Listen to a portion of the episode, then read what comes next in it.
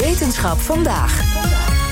Onderzoekers in Zwitserland hebben iets gevonden dat kan helpen tegen terugkerende nachtmerries.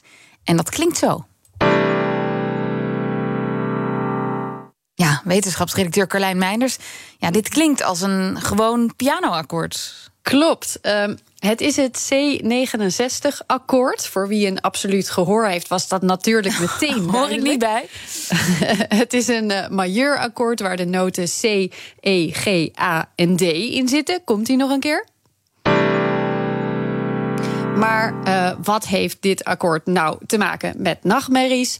Zwitserse onderzoekers zochten een manier om mensen die heel veel last van nare nachtmerries hebben, dan heb je het over meer dan één keer per week, uh, te helpen. Dit mhm. zijn dus echt patiënten die door die nachtmerries ook echt klachten overdag krijgen, zoals vermoeidheid en stemmingswisselingen, angsten. Uh, dat wordt ook wel het nightmare disorder genoemd, of een uh, nachtmerriestoornis. En was daar nog helemaal geen behandeling voor? Voor dat syndroom? Er zijn, ja, er zijn verschillende uh, technieken die al gebruikt worden, zoals het imagery rehearsal therapy. Um, uh, waarbij je een nachtmerrie opschrijft en dan herschrijft. Uh, dus een andere uitkomst bedenkt of een positievere versie.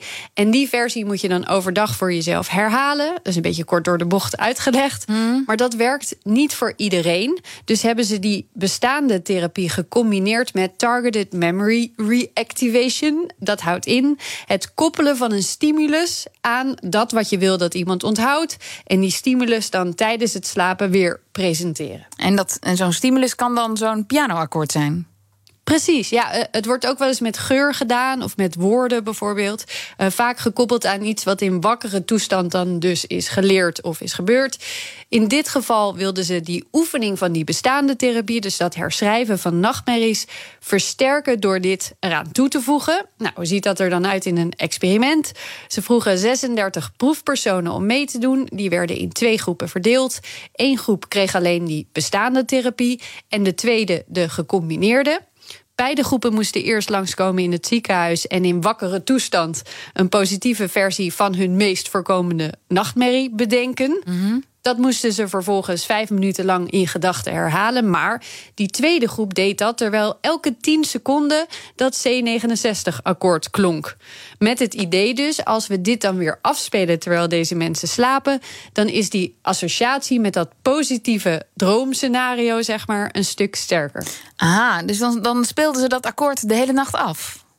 Nou, uh, die, die groep proefpersonen kreeg een hoofdband mee. Een draadloze hoofdband die tijdens het slapen gedragen moest worden. Die hield de hersenactiviteit ook in de gaten.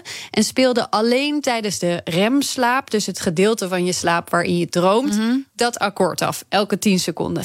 en ook weer niet uh, te hard, zodat mensen er niet wakker van werden. Dat was ook belangrijk.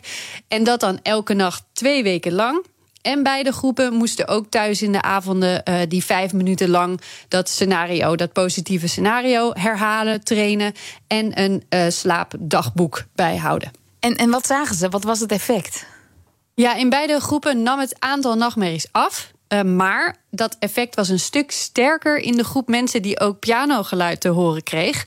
Uh, zij hadden ongeveer nog maar één uh, nachtmerrie gemiddeld per maand.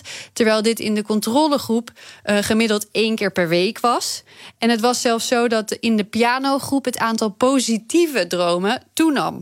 En die effecten waren na drie maanden na het experiment nog steeds te zien. Oké, dus dat is gewoon goed nieuws. En, en, kunnen mensen dit nou ook zelf gaan proberen?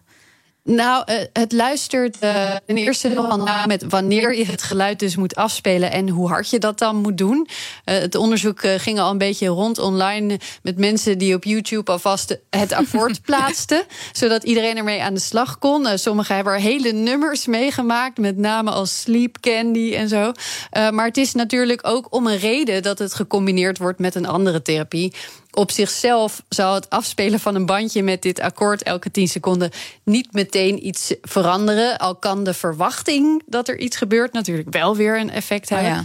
Maar voor de groep mensen die echt met klachten kampt door uh, terugkerende nachtmerries, lijkt het me beter om dit gewoon onder begeleiding van een professional aan te pakken.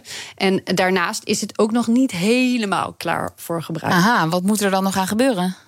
Eerst moet het experiment nog herhaald worden, het liefst met nog meer proefpersonen. En dan willen ze ook nog kijken hoe zit het eigenlijk met nachtmerries die gerelateerd zijn aan trauma? Of uh, hoe zit het bijvoorbeeld met slapeloosheid? Kan het voor deze groepen misschien ook werken? En uiteindelijk moet ook even nagedacht worden over uh, dat apparaatje dat dan meegaat. Uh, wordt dat zo'n hoofdband? Is dat de beste manier? En is dat dan ook geschikt en veilig om aan iedereen mee naar huis te geven?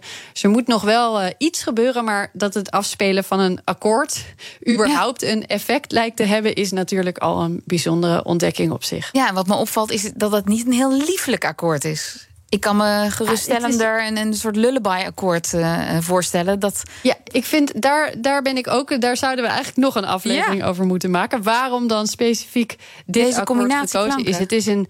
Ja, ik vind het wel. Het heeft wel ook iets, iets, ja, iets dieps, iets tragisch of zo. Ja? Niet, niet te.